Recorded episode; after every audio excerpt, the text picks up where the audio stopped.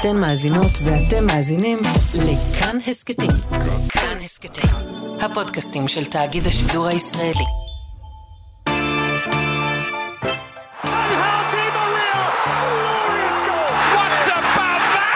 Messi, Messi, Messi.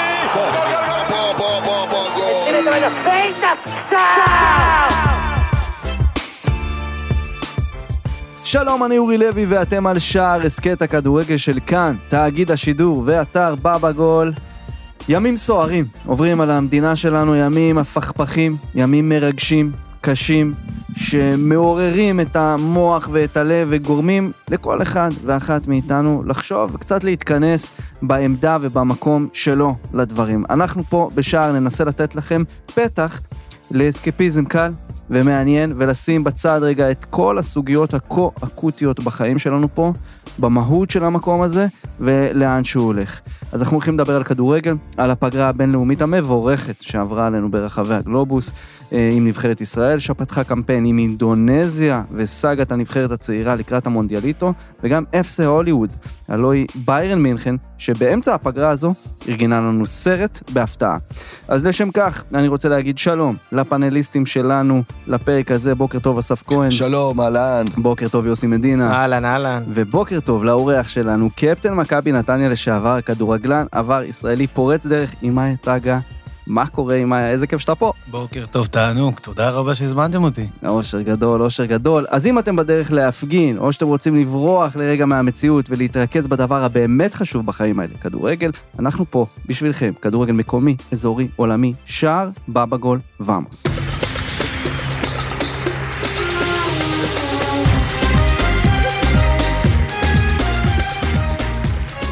נבחרת ישראל פתחה קמפיין עם תיקו והפסד נגד קוסובו ושווייץ בהתאמה, הופעות מאכזבות בהגדרה כללית.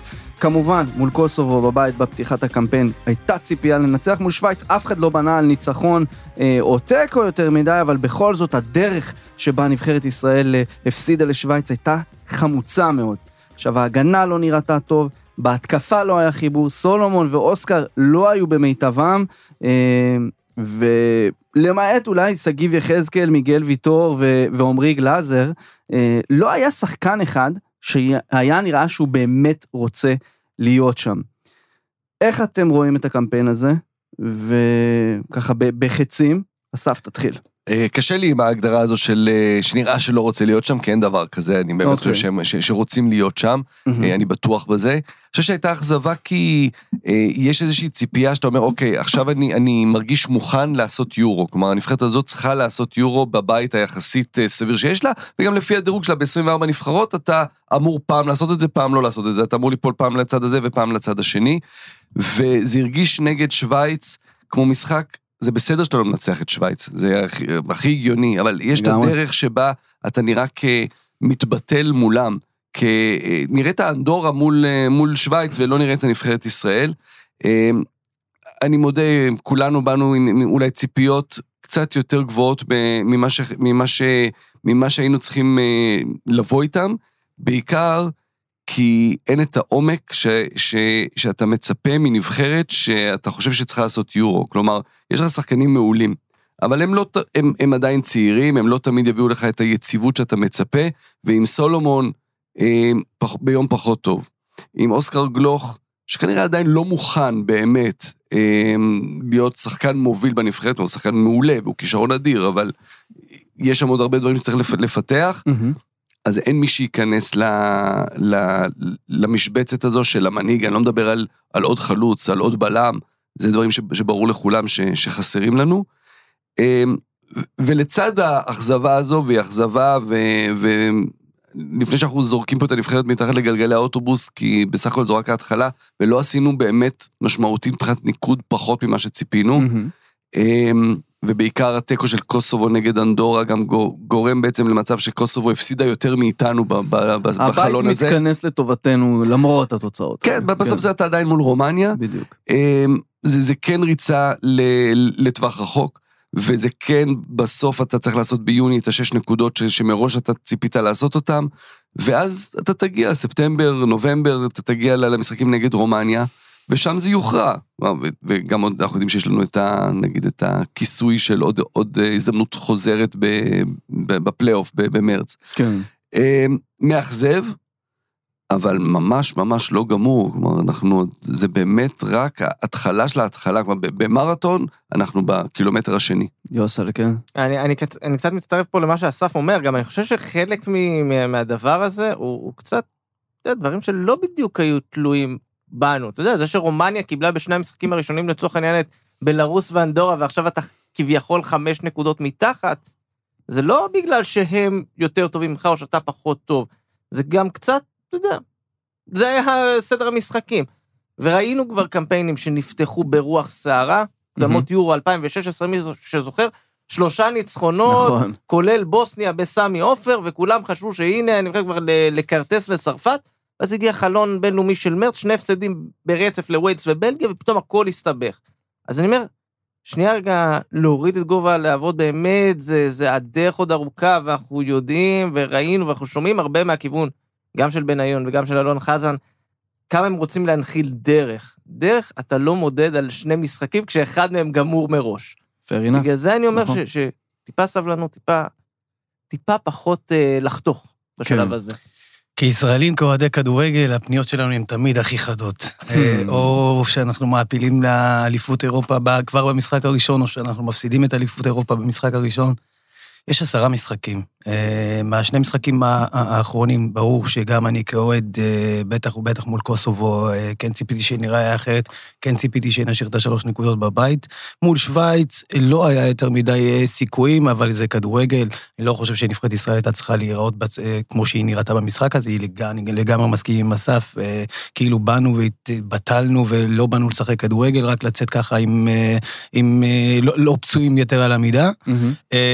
ומבחינתי האכזבה היותר גדולה זה דווקא שלושת השחקנים שאמורים להוביל את הנבחרת, שזה אוסקר גלוך, אה, אלי דסה. ומנור סלומון, אה, שהייתה לו ירידה מאוד, אם אני לוקח את אחד משלושת השחקנים, מבחינתי הוא היה בכושר הירוד ביותר, בטח מה שהוא הרגיל אותנו בחודשים האחרונים. Mm-hmm. הייתה ירידה, נפילת מתח, ירידה דרסטית ביכולת שלו, ונגד שווייץ, אם שמתם לב, פעמיים החזיר אה, כדור אחורה, אחד מהם זה היה נכון. הפנדל שבסוף אה, בוטל. כן. אבל אה, היה נראה כאילו שהוא לא, לא, לא מפוקס, לא מרוכז, לא חושב, נמצא שם. האמת שאני ויוסי התחככנו בשאלה הזאת, הוא יכול להיות שזרקנו עליו את חליפת המנהיג קצת מוקדם מדי, בעל כורחו? אני לא, אני לא חושב... וזה אולי עדיין לא הוא, פשוט? אני, אני כן יכול, אני כן חושב שהוא יכול להנהיג את הנבחרת הזאת, וזה, אני, אני לא חושב שזה מוקדם מדי, אבל אה, לדעתי, אחרי כל מה שהוא עבר בפולאם השנה, אה, עם הפציעה ועם החזרה המטאורית שלו, אז אה, באה איזושהי נפילה, היא...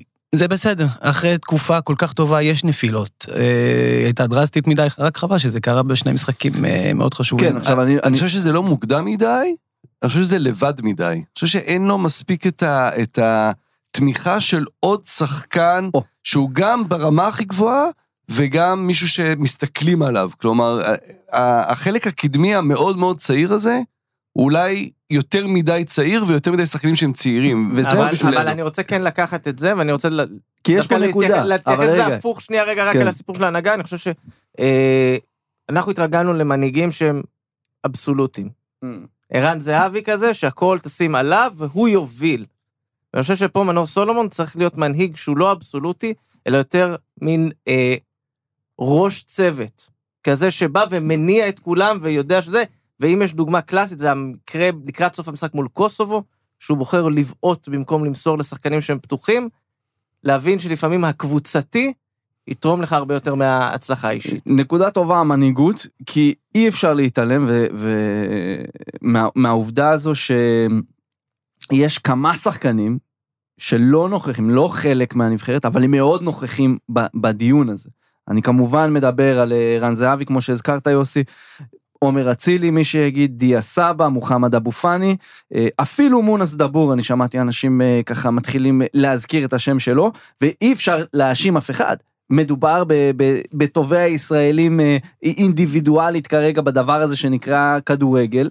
אה, האם זה משהו שבאמת יכול לעזור לנו? האם צריך ללכת לדבר הזה? האם... כי אולי זה גם מה שמשפיע על סולומון. זו נקודה שאני מנסה לחשוב, כי באמת מצד אחד אני נורא מתחבר למה שיוסי אומר, אני בן אדם של דרך. את הקריירה שלי עשיתי בדרך, בכדורגל אני מאמין בדרך, אה, בעבודה קשה. לא בהתמסרות וה- וההתחברות הזאת באמת לאיזשהו מנהיג אבסולוטי שבלעדיו אין כלום, כי אני לא מאמין כך, כזה דבר. המערכת חייבת להיות גדולה מחלק בודד. שבוע קשה, שבועיים קשים, וממשיכים. אה, אבל השאלה אם פה אנחנו, באמת אולי כמו שאסף אומר, אה, גם התקפה צעירה מדי, איזשהו חלל מנהיגות עם שחקנים צעירים מדי, וגם אה, כלים אינדיבידואליים דלים מדי. אני אשאל שאלה כזו, נתת פה רשימה מאוד מכובדת של, ה... של שחקנים, מהמם. שכולם היו יכולים לתרום. מישהו מביניהם הוא שחקן הגנה? לא. אף אחד מהם לא מתקן את הבעיה הכי חמורה של הנבחרת, זה שההגנה לא מספיק טובה. אז בסדר, וראינו כבר קמפיינים איתם, בלעדיהם, עם ציוותים כאלה ואחרים. ועדיין לא הגענו לטורנירים גדולים. לא, זה, זה אפילו לא העניין של הגענו לטורנירים גדולים. לצורך העניין, נתת, הזכרת שניים, זהבי ודיה סבא. שניהם פתחו בקמפיין מוקדמות יורו 2020, בתבוסה 4-0 מול פולין בחוץ, כשבעטנו פעמיים למסגרת. אז אני אומר, זה שתשים עוד שחקן התקפה, פחות שחקן התקפה, השחקן הזה, שח- זה לא משנה, יש כרגע בעיות הרבה יותר אקוטיות, ואני חושב שעם השח... עם חומר השחקנים הנוכחי, אנחנו נהיה בסדר התקפית. הם לא, הם לא פותרים בעיות אחרות שיש לנבחרת ישראל. אני, אני אתייחס לשלושת השחקנים שהזכרתם, אה, זהבי, אה, דיה סבא ועומר אצילי. אה, משלושתם, אם יש מישהו שאני כן חושב שצריך כאוהד וכשחקן כדורגל לשעבר, שכן צריך למצוא את הדרך להחזיר אותו לנבחרת, ולא בגלל, לא בגלל שהוא השחקן באמת הכי מוכשר, זה ערן זהבי. מהסיבה הפשוטה שאני חושב שנושא החדרים, לקחו אותו רחוק מדי, בטח שבעבר אה, אה, הוא כן אה, ישן לבד, אני, לא, אני חושב שזו הייתה התעסקות מיותרת לחלוטין. הנושא של דיה סבא, שחקן שאומר לא לנבחרת ישראל פעם אחת מבחינתי, הוא לא צריך להיות יותר בנבחרת, ואני נתתי איזושהי דוגמה שבוע שעבר באחד הראיונות, שבגיל אה, 16, נערים ב', לדעתי, היה איזה שחקן, אה, לא אזכיר את שמו, שחקן שכיכב בליגה הישראלית, היה בשנתון שלי, מהמם. אה, הוא אמר לא לנבחרת הנערים. מאותו רגע הוא לא דרך, הוא לא לבש את אה, חולצת הנבחרת כל יותר. הקריירה. כל הקריירה. לקראת סוף הקריירה, כן. אה, אה, אבל... אבל- גדול. לא, ענק. בלי שמות. אה, אבל את, אה, אז זה לגבי דיה סבא, לגבי עומר אצילי, ברמה, מבחינתי ברמה המוסרית, נכון שמשטרת ישראל אמרה את שאלה, אבל ברמה המוסרית אני כן חושב שהוא לא צריך להיות בנבחרת, אבל אה, לא אני זה שקובע, אה, ואם יש מישהו משלושתם שכן הייתי מחזיר, זה רק את ערן זהבי, צריך למצוא את הפתרון, גם בגלל היכולת שלו, וגם כי אני חושב שהבעיה הזו ניתנת, אה, ניתן לפתור, ניתן לפתור אותה. אני מסכים, זהבי זה גם באמת מה שבאמת חסר לך. כלומר, אני, אני מסכים עם יוסי שהוא אומר, אה, זה לא פותר לך את הבעיה האקוטית שלך, מצד שני זה יוצר לך עוד בעיה. כלומר, אם תמיד אמרנו, אוקיי, מבחינה התקפית אנחנו פחות או יותר בסדר, יש לנו את השחקנים, יש לנו את העומק, הבעיה זה בהגנה, עכשיו פתאום יש לך, חסר לך עומק מקדימה, וחסר לך, חסרים לך שחקנים אבל אני לא מאחורה. חושב שזה, החוסר בעומק הוא לא תוצר של החוסר בשחקנים האלה, הוא תוצר של כל מיני דברים אחרים שקרו, למשל, אה, אם זה שון וייסמן שפתאום נראה קצת פחות חד, אם זה ליאל עבדה שפתאום נפצע, כלומר, אלה לא בעיות שבהכרח, אתה יודע, עוד שחקן, זה לא דברים שאתה, שנקרא לזה, זה לא אילוץ שאתה יצרת לעצמך. אני אגיד לך משהו בהכרח. אחד. כדורגל נבחרות by definition, בהגדרה שלו, הוא תמיד מייצר פולמוס. תמיד מישהו שצריך להיות לא זומן. זה לא ייחודי רק לנבחרת ישראל. כל, ברור. כל טורניר, ואני זוכר, אתם, אני אפילו זוכר ברזיל 98, רומריו לא היה, לא זימנו את רומריו, איזה סיפור עשו מזה, או 2002, סליחה, ב-98 הוא היה ב-2002, לא זימנו, איזה סיפור זה היה, וכל מונדיאל מחדש, לא, זה בכל- בכל נבחרת, כן, אה, אז- בנזמה כן, לא, אז אני באנגליה, אומר, כן. הפולמוס הוא, ברור. הוא, הוא מובנה. עכשיו, אתה יודע, הנקודה, מ- מפה זה כבר תלוי איך אנחנו מסתכלים באמת ובאיזה, האם אנחנו רוצים דרך, האם אנחנו רוצים אימפקט מיידי. אה, אני כן רוצה להתעכב רגע על, אה, על עניין המנהיגות, ויוסי, אתה הזכרת דוגמה שאולי אה, הייתה לסולומון מבחינת האם להיות איזשהו מנהיג אבסולוטי, או מנהיג מפקץ כזה, כמו שתיארת אותו פה. בחלון הזה נפרדנו מחתיכת מנהיג של נבחרת ישראל, שאני חושב שהוא דוגמה מצוינת לכל מנהיג על המגרש ומחוצה סלו, אה, ביברס נתחו, שאחרי 88 הופעות וארבעה שערים, אומר שלום אה, למדים הכחולים. אה, עכשיו, אני, אני מסתכל על ביברס ועל מה שהוא הביא, אני חושב שהוא כן, כן הנוכחות שלו הצמיחה מנהיג שאני מאוד מאוד מאוד התחברתי אליו, וזה הקפטן הנוכחי של נבחרת ישראל, אלי דסה, אני חושב שהוא ראוי ושהוא צריך להיות הקפטן של הנבחרת הזו, אה, אבל הוא אכזב אותי מאוד מבחינת היכולת. בצמד המשחקים הזה. אה, לא ראינו אותו משחק, אבל זה, וזה חלק מהעניין, אני אומר את זה ב- בתור אדם שראה את כמעט כל המשחקים שלו בויטסת, בתור- זה, זה. זה, זה מה שעשיתי, והוא היה מדהים שם. עכשיו, אה, הוא היה מדהים שם במערך מאוד מאוד ברור, שלושה בלמים, הוא היה כנף ימין, הוא היה שחקן התקפה לכל דבר ועניין, והאוסטרים הקפידו גם לשחק פה שלושה בלמים, שאחת הדברים, הסיבות היה למקסם לחזק, אותו. לחזק את אלי דסה. אני אומר, לא ראיתי אותו משחק ברוסיה, זה משהו שהוא באמת מאוד רחוק מהעין, אז אני, אני לא יודע להגיד מה קורה שם, זה ליגה ברמה גבוהה, אבל אנחנו רואים מה קורה שם מאז המלחמה, שהם גם לא משתתפים באירופה, ולך לך תדע מה קורה שם באמת מבחינת הכדורגל, אה, וזה נראה היה פשוט לא טוב, זה לא הגול העצמי, זה באמת החורים פעם אחר פעם, וכשאנחנו מדברים על חור במנהיגות, אם יש מישהו שאתה מצפה ממנו כן להיכנס בדיוק למקום הזה של ביברס, אה, של לעזור לסולומון, זה, זה אלי דסה יותר אולי מכל אחד אחר. חד משמעית, חד משמעית, אה, ובאמת היה, היה, היה גם הגול העצמי, שלא... אתה לא רוצה לראות את הקפטן שם גול עצמי, אה, ו, והיה נראה פשוט לא, לא מפוקס, לא בקצב של האירועים. אה, עכשיו, זה נקודה מעניינת, כי אני אגיד, אה, באמת, אני לוקח את זה חזרה גם ל... לערך של, של אה, אלי דסה בתור קפטן, אה, ואני לוקח את זה אליך עם מאי, כי כשהוא, כשהוא קיבל את סרט הקפטן, הייתה התרגשות אדירה.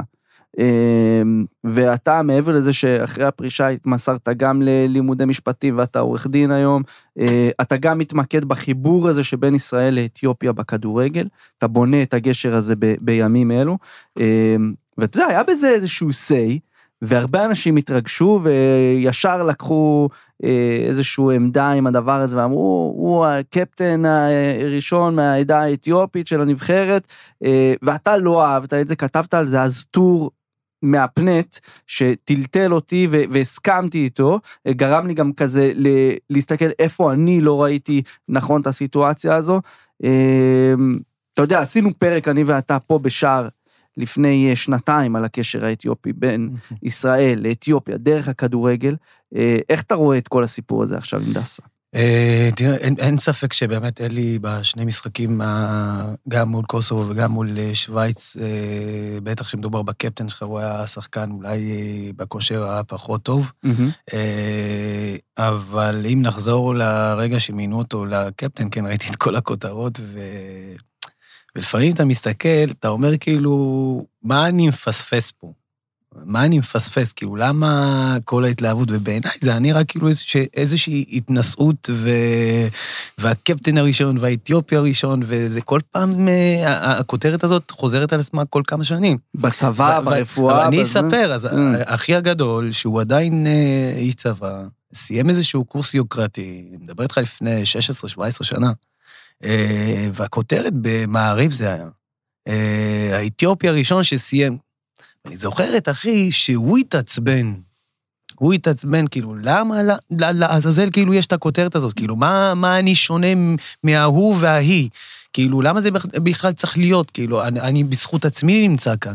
ומי ששמע את, אה, את האימא של הנווט האתיופי הראשון ב-2018, אה, באחת אה, מתחנות הרדיו, אז היא אמרה, כאילו, אני לא מבינה על מה כל הרעש והכותרות. כאילו, מה, מה חשבתם, שבאתיופיה אין טייסים? שבאתיופיה אין ראש ממשלה? שבאתיופיה אין רופאים? שאין קפטנים. כאילו שאין קפטנים.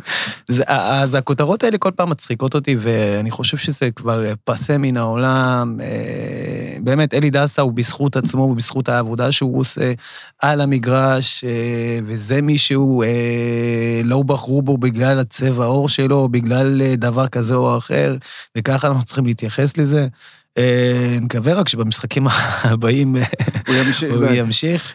אה, כן. אבל היית אומר, זה, זה מדויק מה שאתה אומר, ו, ואני חשבתי על זה שאולי גם לך זה היה איזשהו טריגר כזה, כי גם אתה היית, היה לך את הקטע הזה, אחרי השער ההיסטורי שלך נגד צרפת בנבחרת הצעירה, שגם פתאום שמו אותך על המוקד בתור האתיופי הראשון הזה במרכאות. כן, אגב, כל פעם מחפשים את הכותרת הזאת. אה, לא משנה מה, אם אתה נכנס לאינטרנט ורושם האתיופי הראשון, קופץ לך משלים לך לבד.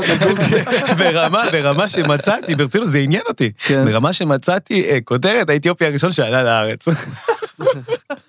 כן, אותה תקופה גם, האתיופי הראשון.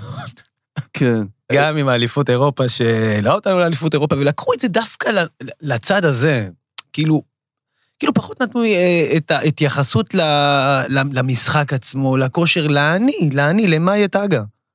אה, והאתיופי הראשון. ואתה מנסה להבין, כאילו, למה לעזאזל זה קורה? למה לעזאזל זה קורה? אני אחד מ-25 שחקנים בסגל של נבחרת ישראל. הייתי שותף, הפקעתי את הגול.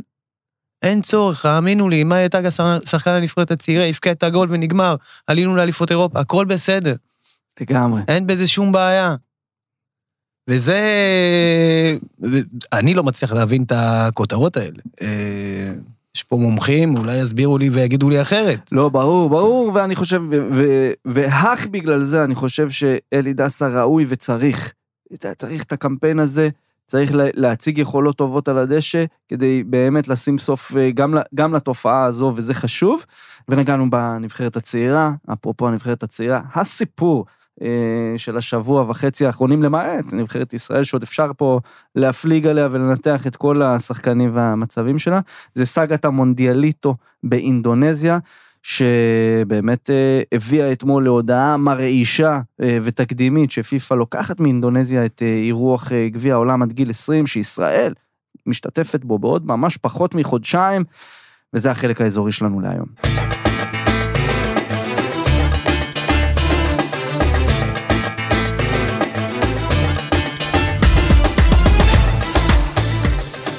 אז באמת קרו הרבה דברים אה, באזור שלנו, למעט הסיפור הזה. רוסיה המשיכה במסעות שלה עם אה, משחקים מול איראן ועיראק, אה, והדבר הזה בונה להם איזשהו שם כזה ואיזשהו מומנטום אה, וקצת כוח במשחק מול פיפ"א והוועד האולימפי בדרך לחזרה לאירופה. אה, יכול להיות שאנחנו נרחיב על זה באיזה פרק שער במהלך העונה. מוחמד סלאח אסף אה, ציון דרך משמעותי גם בשבילו בפגרה הזאת, שער מספר 50 במדי נבחרת מצרים. הוא הופך למצרי השני לעשות את זה. אתה יודע מי המצרי הראשון להבקיע 50 שערים? מעל, סליחה? אבו טרקה? או לא, חוסם חוסם חסן? כמובן, ברור, זה היה 62 נחוש. שערים. כן. אה, האיש וה, והגולים. אה, אפילו נבחרת פלסטינית צריכה, רמי חמאדה, אה, שגדל בנוער של מכבי נתניה, עצר פנדל. ומרוקו הפכה לנבחרת הערבית הראשונה שמנצחת את ברזיל, היה שם משחק מדהים, ממשיכים את הקו שלהם מהמונדיאל, אבל כמו שאמרתי, הסיפור פה הגדול זה אינדונזיה, שפיפ"א בעצם לוקחת ממנה את הזכויות לאירוח המונדיאל עד גיל 20. אה, הצהרתית, בגלל שאינדונזיה לא מוכנה, באזכור לאסון הכדורגל הגדול שהיה שם באוקטובר האחרון, 135 אוהדים איבדו את חייהם בהתנגשויות בין שוטרים לבין אוהדים במשחק ליגה שם, אבל מאחורי הקלעים וממקורות יודעי, יודעי דבר, אני סיקרתי את הסיפור הזה לעומק בשבועיים האחרונים, זה היה בגלל ההפגנות והלחץ שהיה באינדונזיה לגבי ההגעה וההשתתפות של ישראל בטורניר. עכשיו, אינדונזיה, למי שלא מכיר, זו המדינה עם הרוב המוסלמי הגדול בעולם. יש שם כמעט מעל 270 מיליון מוסלמים. אמ, והיא, זה, זה, הכל התחיל בעצם מזה שהם לא ציפו שישראל, נראה לי, תעלה למונדיאל, היה להם זמן להיערך לזה. הם אה, כל הזמן ניסו וחיפשו למצוא פתרונות, אה, אבל יש לאינדונזים, מסתבר, איזושהי היסטוריה איתנו.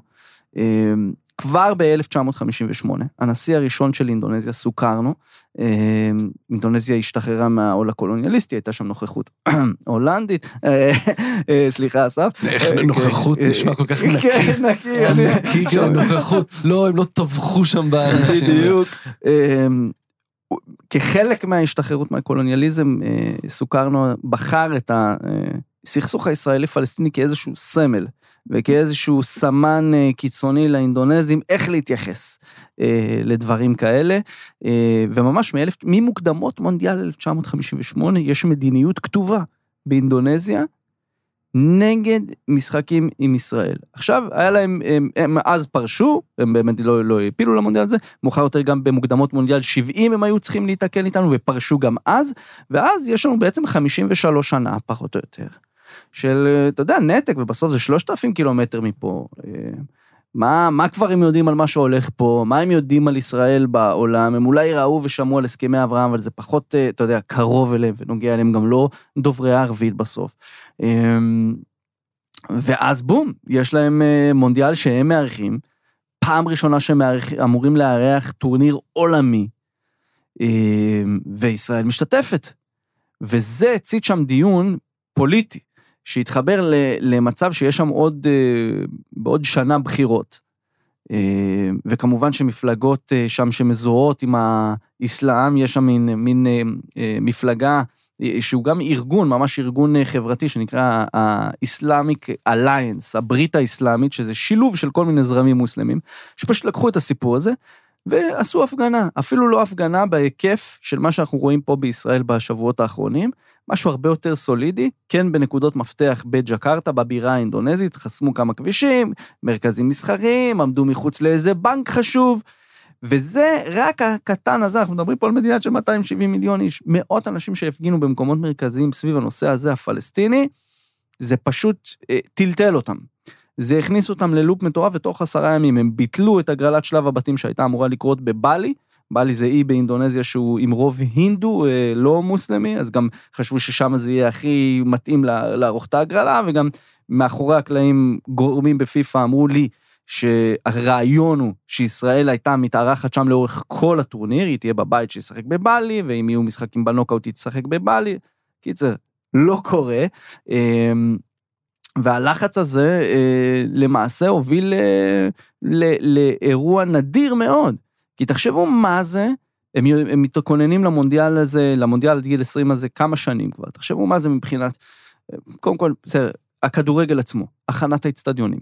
כל המועדונים הגדולים שם, עם מיליונים, עם אלפי אוהדים, עשרות אלפי אוהדים בכל משחק, הם כבר כמה חודשים מטיילים בין אצטדיונים אחרים כדי לא להרוס את ההכנות למונדיאל.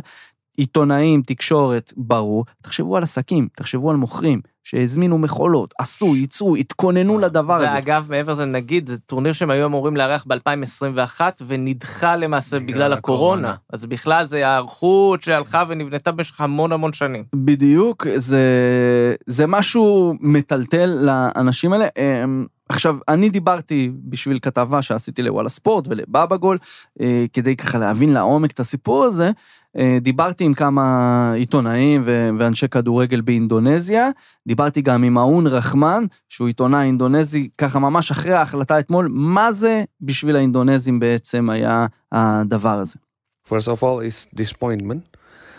because all the preparation, uh, the AFA, uh, the national team, uh, but also the people. Uh, I think everybody is preparing for uh, being the hosts, uh, the journalists, the vendors, the supporters, um, everybody. אז האון מספר בעצם את, ה, את הזווית ש, של האינדונזים, אה, כמה זה היה חשוב ומשמעותי אה, מבחינתם, אה, כמו שאמרנו, מבחינת שחקנים, עסקים, כדורגל בכלל, זה באמת מכה קשה, אבל הוא גם אומר שזו הזדמנות טובה לטפל בבעיות של הכדורגל האינדונזי, וברוך השם, יש להם הרבה בעיות, מכשרות המשחקים, והאבטחה באצטדיונים, ובמיוחד אחרי האסון שקרה שם באוקטובר, בסוף, תשמעו, זה אחד מהאסונות הכדורגל הכי גדולים בהיסטוריה. 135 אוהדים מאבדים את חייהם בגלל שהמשטרה יורה גז מדמיע לתוך יציע. אנשים נדרסים ויורדים לדשא, זה על פניו כבר אז פיפ"א הייתה אולי צריכה אה, לעצור את, ה, את הדבר הזה, ואני באמת אה, חייב להגיד גם, דיברנו על זה קצת לפני ההקלטה. שפיפ"א, איך שהתנהלה עם הסיפור הזה היה מאוד מעניין, הם לא שחררו הודעה, וגם בהודעה שהם שחררו הם לא הזכירו את העניין הישראלי, הם כאילו מאוד שומרים על אינדונזיה אה, מהבחינה הזאת, ולא להוציא אותה רע פוליטית, אה, שזה קצת מעצבן מהזווית שלנו, כי בואנה, אנחנו, אנחנו הפלנו לטורניר, והטורניר הזה עכשיו בבלגן, כי המארחת לא רצתה לשחק מולנו, פלוס עוד אה, נבחרת אחת עיראק, שגם כן מאחורי הקלעים הגישה בקשה שהם לא רוצים להיות מוגרלים עם ישראל ולעשות הכל כדי להימנע ממפגש איתנו. אה, ניסו לדחוף לכזה תקדים אה, רוסיה-אוקראינה כזה בטורנירים. שלא נפגשים, אלא אם כן זה בנוקאוט באיזושהי סיטואציה כזו או אחרת. ופיפ"א שומרת על אינדונזיה, והרבה אנשים שומרים על אינדונזיה, כי אינדונזיה היא סוג של איזשהו פרי אסור ו- ואקזוטי כזה, בסוף גוש של אנשים, מאות מיליוני בני אדם, רבע מיליארד איש, שעדיין לא היה לו חיבור ישיר. ו... ואני חושב שפיפ"א בגלל זה מאוד מאוד נזהרת.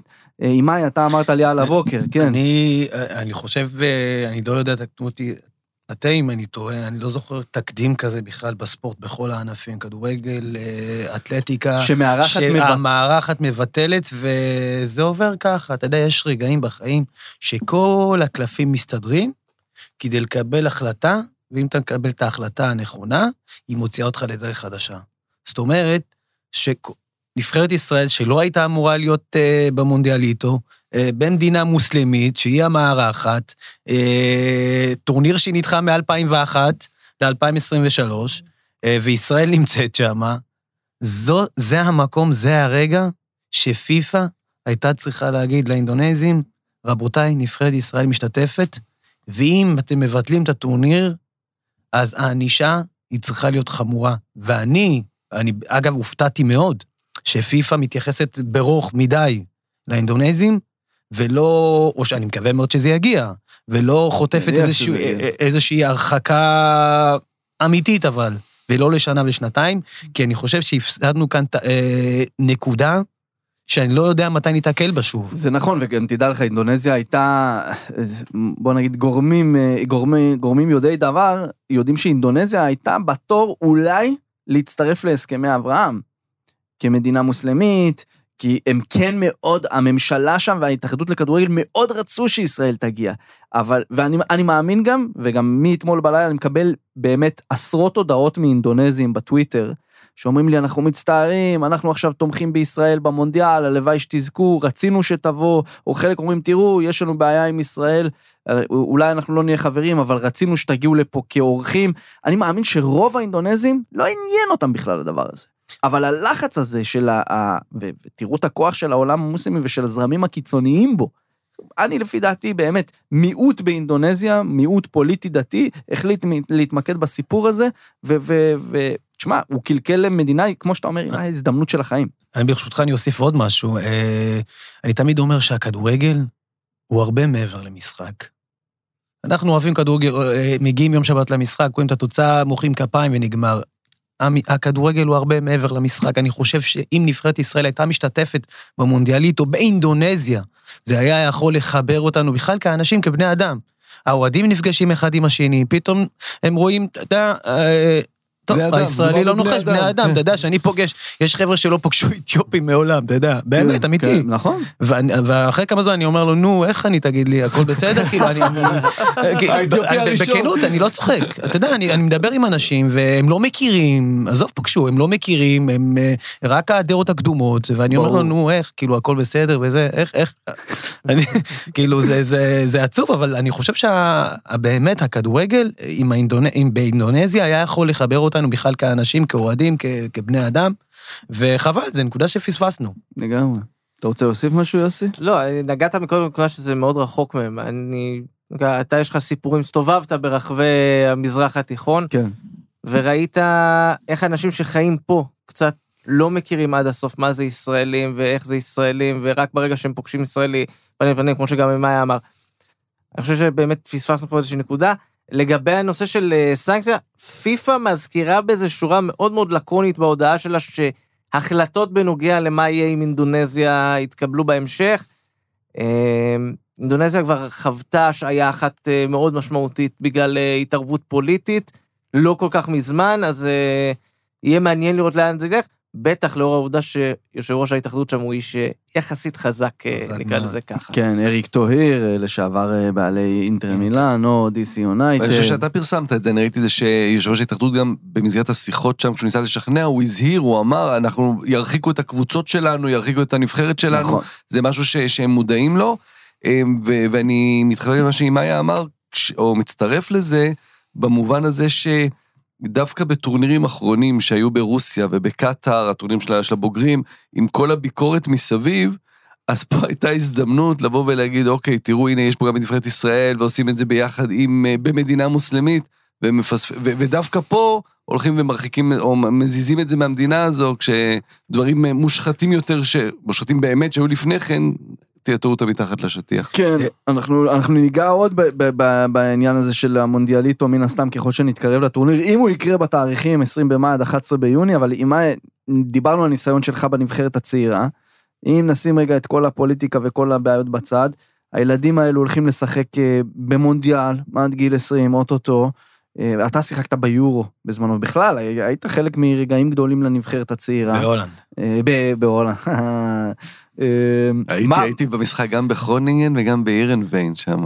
אז מה, החוויות האלה עושות לשחק- לשחקן צעיר? אתה יכול אה, אה, ככה לתת לנו איזה טעימה? א', אה, עצם העובדה שזה היה הטורניר הראשון אה, בהיסטוריה של מדינת ישראל, אז זה כבר העלה את סף ההתרגשות. אבל אה, ראינו בזה, אני חושב שכל אחד ואחד מהשחקנים גם ראה בזה כהזדמנות, כדי למנף את הקריירה שלו. אה, ובכלל, אתה יודע, להיות אה, גם באווירה, זה לא רק אנחנו, גם בכלל ההתאחדות מגיעה לטורניר גדול כזה פעם ראשונה. אה, אמנם פיקששנו בטורניר, אבל ברמה האישית באמת הייתה לי חוויה יוצאת דופן. במשחק הראשון אמנם לא, לא, לא, לא שיחקתי, במשחק השני כבר פתחתי, והיה לי משחק אה, מעולה, ואני אומר הזדמנויות, אז אחרי המשחק הזה הגיע אליי, אה, ישבתי בחדר, ואז ברק יצחקי אה, אומר לי, תקשיב, מחכים לך סוכנים במלון, בלובי. אני הולך... כבר אז הוא היה מתעסק ב... לא, לא, לא. אני וברק היינו בחדר, אוקיי. בחדר. אה, ואז חיכו לי שני סוכנים ועוד סוכן ישראלי שאני לא זוכר את שמו אפילו. בדיוק חתמתי במכבי נתניה לעוד שלוש שנים. אה, טוב, מתחילים לדבר, אה, מי הסוכנים שלך בארץ, אמרתי. איתם אנחנו פחות עובדים, אבל אה, טוב, בוא נראה איך, איך אפשר להוציא אותך. אמרתי, טוב, דברו עם דניאל יאמר, כאילו, אני רק חתמתי, אני חוזר לארץ. בסוף לא יצא מזה כלום, כי דניאל יאמר סירב לשחרר אותי. לא יודע גם אם זה הבשיל באמת לכדי... הצעות באמת, וכן. אה, הצעות קונקרטיות, אבל אה, הטורניר עצמו הוא באמת הזדמנות לשחקנים האלה, זה דברים שלא חוזרים. אתה יכול למנף את הקריירה שלך בצורה אדירה. זה, יש להם את ההזדמנות הזאת, וגם, אתה יודע, גם ללמוד מהטעויות שלנו, אה, שעשינו, אנחנו אז. אתה יודע, עברו כמה שנים מאז, ברור. והיום העולם השתנה לגמרי, אה, ושילמדו מהטעויות שלנו באמת להמשיך ולעבוד קשה ולנצל את ההזדמנויות האלה שיש, ויש, אה, אה, ואם יש הזדמנות לצאת החוצה ולשחק בחו"ל, לעשות את זה בלי לחשוב פעמיים בכלל. אה, ולא לחשוב מה אתה מרוויח עכשיו. עכשיו אתה שחקן צעיר, גם אם אתה מרוויח 4,000 שקל בחודש, היותר חשוב הוא אה, לשחק כדורגל, שתהיה על המגרש. את הכסף אתה תביא בהמשך. אה, זה בעיקר כי מהנבחרת שלנו לא הגיעו יותר מדי שחקנים, אנחנו היינו נבחרת מצוינת. מדהימה. נבחרת מדהימה שכל שחקן שאני אגיד, אני לא יודע, כאילו, אני, אני לא יודע אם הייתה נבחרת צעירה, כולל הנבחרת הנוכחית שעלתה לאליפות אירופה, מהמם. אם, אה, אם אם הם בכלל משתווים לאותם שחקנים. כן, גם אם אני לוקח אחד-אחד, להוציא אולי שתיים, שלושה שחקנים שהיו יכולים להיות בחלק מהנבחרת של אז. אה, ולא הגענו באמת, השלט של אותה נבחרת היה צריך אה, להרכיב את הנבחרת הבוגרת הבאה. שיוביל אותנו לטורניר, ולא עשינו את זה. מהמם. לא עשינו את זה, וזה, ועל זה צר לי, וכמובן, אתה יודע, האשמה היא קודם כל עלינו השחקנים, אבל גם ההת, ההתאחדות לכדורגל הייתה צריכה להתנהל אחרת, אנחנו היינו צריכים להתנהל אחרת, הקבוצות היינו, היינו צריכים להתנהל אחרת, משם אה, חשבתי בכל אופן. שאמורה לצאת נבחרת שתוביל את הכדורגל הישראלי קדימה, לא עשינו את זה, אני מקווה שכל הגורמים שהזכרתי ילמדו מהטעויות שלנו, ובאמת שנרוויח את השחקנים האלה בעתיד. אמן, איזה, איזה מילות חוכמה ו- וניסיון, ואין חכם באמת כבעל ניסיון בדבר הזה. מעניין, אפילו לא חשבתי על זה. שאתה עולה לאיזשהו פיק, ואתה... איך, התחלנו פה את הפרק ואמרת, בישראל ניצחת אחד, אתה אלוף העולם, הפסדת אחד, ירדת, כאילו, אתה הכי גרוע בעולם. וזה זה גם קשור לתפיסה הזאת, אני חושב, יכול, יכול להיות שכאילו, הניצחון ההוא על צרפת, ההעפלה ההיסטורית ההיא ליורו, בעצם לקחה ש- את כל ש- השחקנים שהיו חלק מזה, ואנחנו הכי טובים בעולם עכשיו. שם זה נשאר, בדיוק, כאילו הגענו לאיזשהו פיק, ומבחינתנו הפיק הזה, הוא ימשוך אותי עשר שנים אה, קדימה, 12 שנה קדימה. ושם טעינו ונפלנו, ו- והזכרתי קודם את העניין של הסוכנים, אז אה, אה, בסוף אותה עונה אה, נפצעתי, קראתי שלוש רצועות ומיניסקוס, לא שיחקתי כדורגל עונה שלמה. ובסוף החוזה שלי, אף קבוצה בליגה, בליגה הראשונה לא רצתה לגעת בי, שתבינו. אף קבוצה בליגה הראשונה לא רצה לגעת בי. וזה התנודות שיש לשחקן הכדורגל, ובגלל זה אני אומר, אה, אנחנו צריכים למנף כל דבר שאנחנו יכולים כשחקן כדורגל, זה מוקצע, זה בזמן, זה מוגבל, אפשר לשחק כדורגל עד גיל 60, נכון. ו... וזהו, אני מאחל להם הצלחה. לגמרי, לגמרי, לגמרי. אה, תשמע, אפשר עוד לדבר המון על הנושא הזה, מרתק, אה, אבל בפגרה הזו היה גם לא מעט אקשן מאחורי הקלעים בכדורגל המועדונים, יוסי. עכשיו, הסיפור המרכזי שלנו בחלק העולמי הוא בדיוק אחד כזה.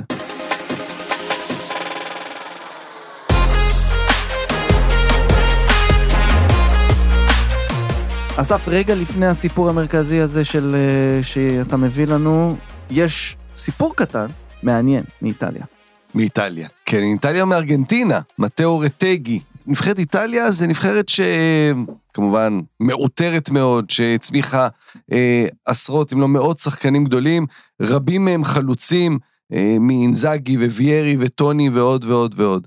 ובשנים האחרונות ראינו גם כמובן הנבחרת נעדרה מהמונדיאל האחרון, אה, כן, אלופת אירופה, זה כן, כלומר זה קצת ה- ה- הקפיצות האלה מאוד מאוד משונות, אבל איטליה בבעיה, כי היא לא הייתה במונדיאל, וראינו לפני המש- חלון המשחקים הזה את אה, מנצ'יני המאמן מדבר במסיבת עיתונאים ואומר נכון יש לנו שלוש קבוצות ברבע גמר אה, ליגת האלופות אבל כמה שחקנים איטלקים יש? אין שחקנים איטלקים אנחנו לא מצמיחים שחקנים חדשים והמצב הגיע ל... הוא כל כך חמור באיטליה שאתה מסתכל על עמדת החלוץ שיש שם חוץ מצ'ירו אימובילה החלוץ של לאציו שהוא גם כבר לא צעיר הוא בן 33 והוא לא ה top של ה top הם לא, מפת... הם לא מצליחים לפתח חלוצי תשע חדשים.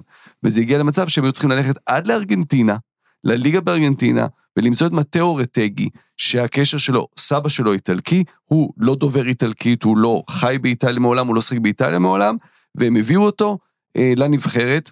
עכשיו מדובר בחלוץ מאוד מאוד מוכשר, שייך לבוקה, משחק בטיגרה, שנה שעברה מלך השערים בליגה בארגנטינה, אה, גם השנה כבש לא מעט שערים, אה, בעונה. שהתחילה לא מזמן. אבל uh, אתה רואה את איטליה משחקת עם חלוץ שהוא...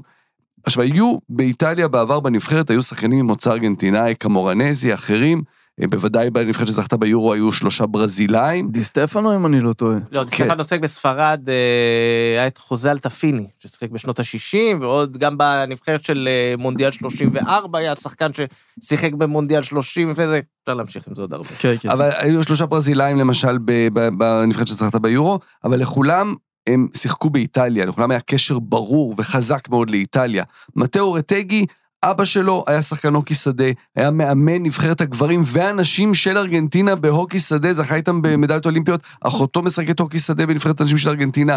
הוא ארגנטינאי, כלומר איך שלא תהפכו את זה הוא ארגנטינאי, כן. והעובדה שהוא משחק בנבחרת איטליה והוא עשה את זה בהצלחה גדולה, שני משחקים, שני שערים, כבש בכל אחד מהמשחקים, אני מניח שבקיץ הקרוב הוא יעבור לשחק בליגה האיטלקית, מדברים על מילאן או אינטר, אה, אבל זה כן מראה מצד אחד על העולם הולך למקום הזה של כמובן אה, שחקנים משחקים בנבחרות שהן לא באמת הארץ שלהם, אבל שיש בהם, יש להם שורשים, אנחנו רואים את זה אצל הרבה, בהרבה נבחרות, אצל הרבה מאוד שחקנים, זה קורה אפילו באיטליה, אה, וזה כמובן לא לגמרי מוזר הקשר האיטלקי-ארגנטינאי, כמובן. אה, שהיום ה- השורשים הא- האיטלקים הם אצל מרבית האוכלוסייה הארגנטינאית, כבר יותר אפילו מה- משורשים ספרדים, יש להם שורשים איטלקיים. כן, זה מיקס, כמו שדי סטפנו ייצג את ספרד, אז המו- הארגנטינאים הרבה פעמים, אה, בגלל השורשים נהנו מאזרחויות כפולות, אבל למשל הכינוי של בוקה ג'וניור, סנייזס, זה בא מהמילה אה,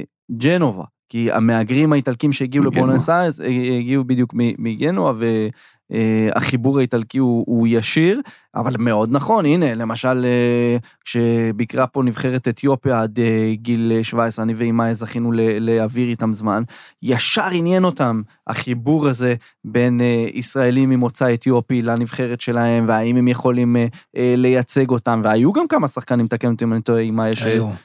שהיה איתם מגעים, או ניסו לבדוק אם הם זמינים או רוצים. היו מספר שחקנים שכן, אה, אני יודע שכן דיברו איתם. אה, אגב, זה לא משהו שהוא מופרך. אם אתם תראו בשנים הקרובות, שחקנים אה, ממוצא אתיופי חוזרים ומייצגים את נבחרת אתיופיה, זה לא משהו שהוא מופרך, ואני לגמרי תומך בזה. אני אומר כאילו, בואו, זה כדורגל, יש לך במה, אתה צריך לנצל אותה. היה לי איזשהו ויכוח עם מנשה זלקה, קפטן הפועל חדרה, שהוא מבחינתו אמר, לא, כאילו, ההורים שלי באו לפה, זו המדינה שלי.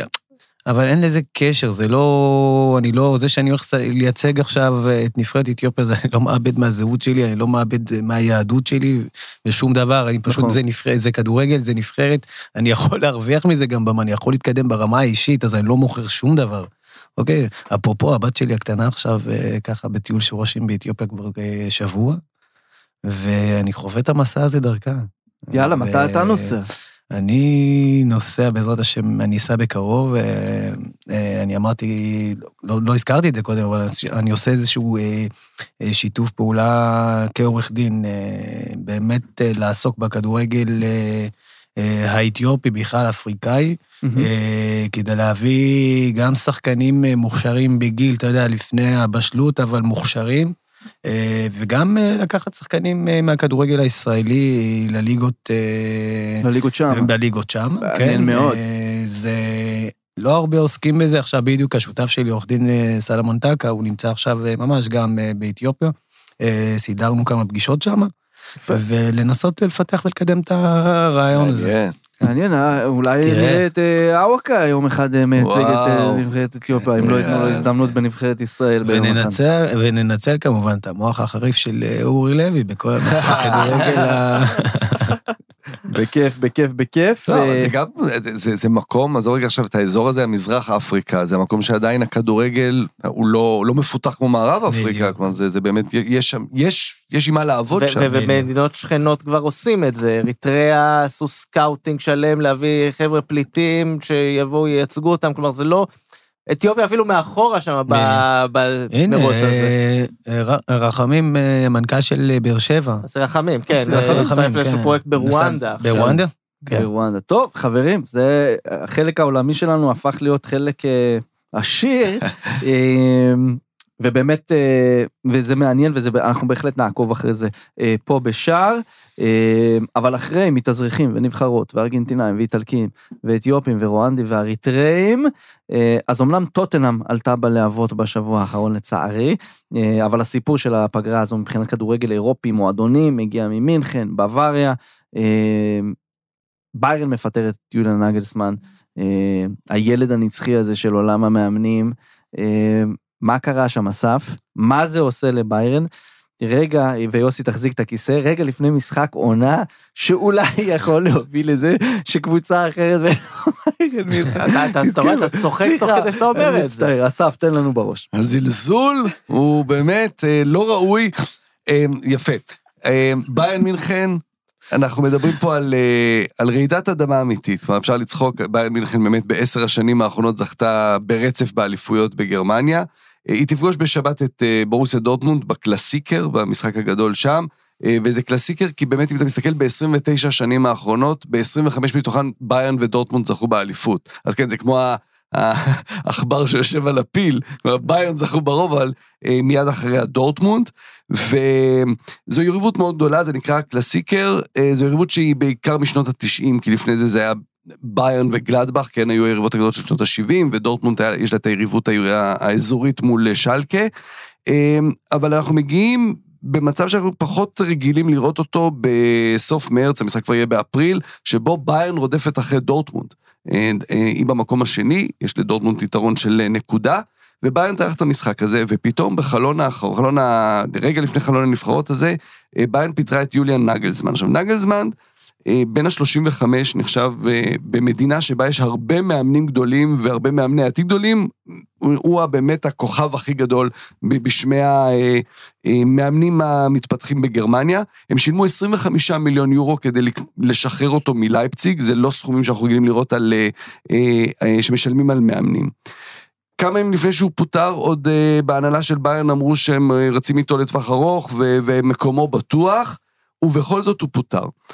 פוטר כי אה, אנחנו, יש שם כמה עניינים. אה, רשמית, ביירן אמרו, הוא פוטר כי מבחינה מקצועית הם לא היו מרוצים, הם uh, הרגישו שהם איבדו יותר מדי נקודות מאז החזרה מהפגרה, אמ, שהם לא מצליחים להתרומם תחתיו, זה הסיבה הרשמית. אבל זה קרה כמו איזה סרט אקשן של ג'יימס בונד, הוא בחופשת סקי, מקבל אס.אם.אס, וכבר טוחל כבר הכינו אותו, משהו. בדיוק. עכשיו, זה, זה, ואז זה הולך למ- למ- למקום הזה. הוא היה בחופשת סקי, הם, חיכו, הם רצו לחכות שהוא יחזור כדי להודיע לו, אבל אז זה כבר דלף החוצה, אז מהר מאוד הם הודיעו לו. אמ, ומה באמת עומד מאחורי הפיטורים? כי מקצועית, זה, זה, זה, זה, סיבה אחת, וזה בעיקר הסיבה שיוצאת החוצה. הם הפסידו רגע לפני היציאה לפגרה ללברקוזן, באמת במשחק חלש מאוד שלהם, אה, אבל בפועל, כשמסתכלים פנימה ולאט לאט הסיפורים מתחילים לצאת, אז אה, מה שנקרא איבד את חדר ההלבשה. אה, הוא היה מאוד קרוב לקימיש, איתו הוא עבד קרוב, אבל שחקנים אחרים כנראה שבאמת לא יכלו לראות אותו כבר.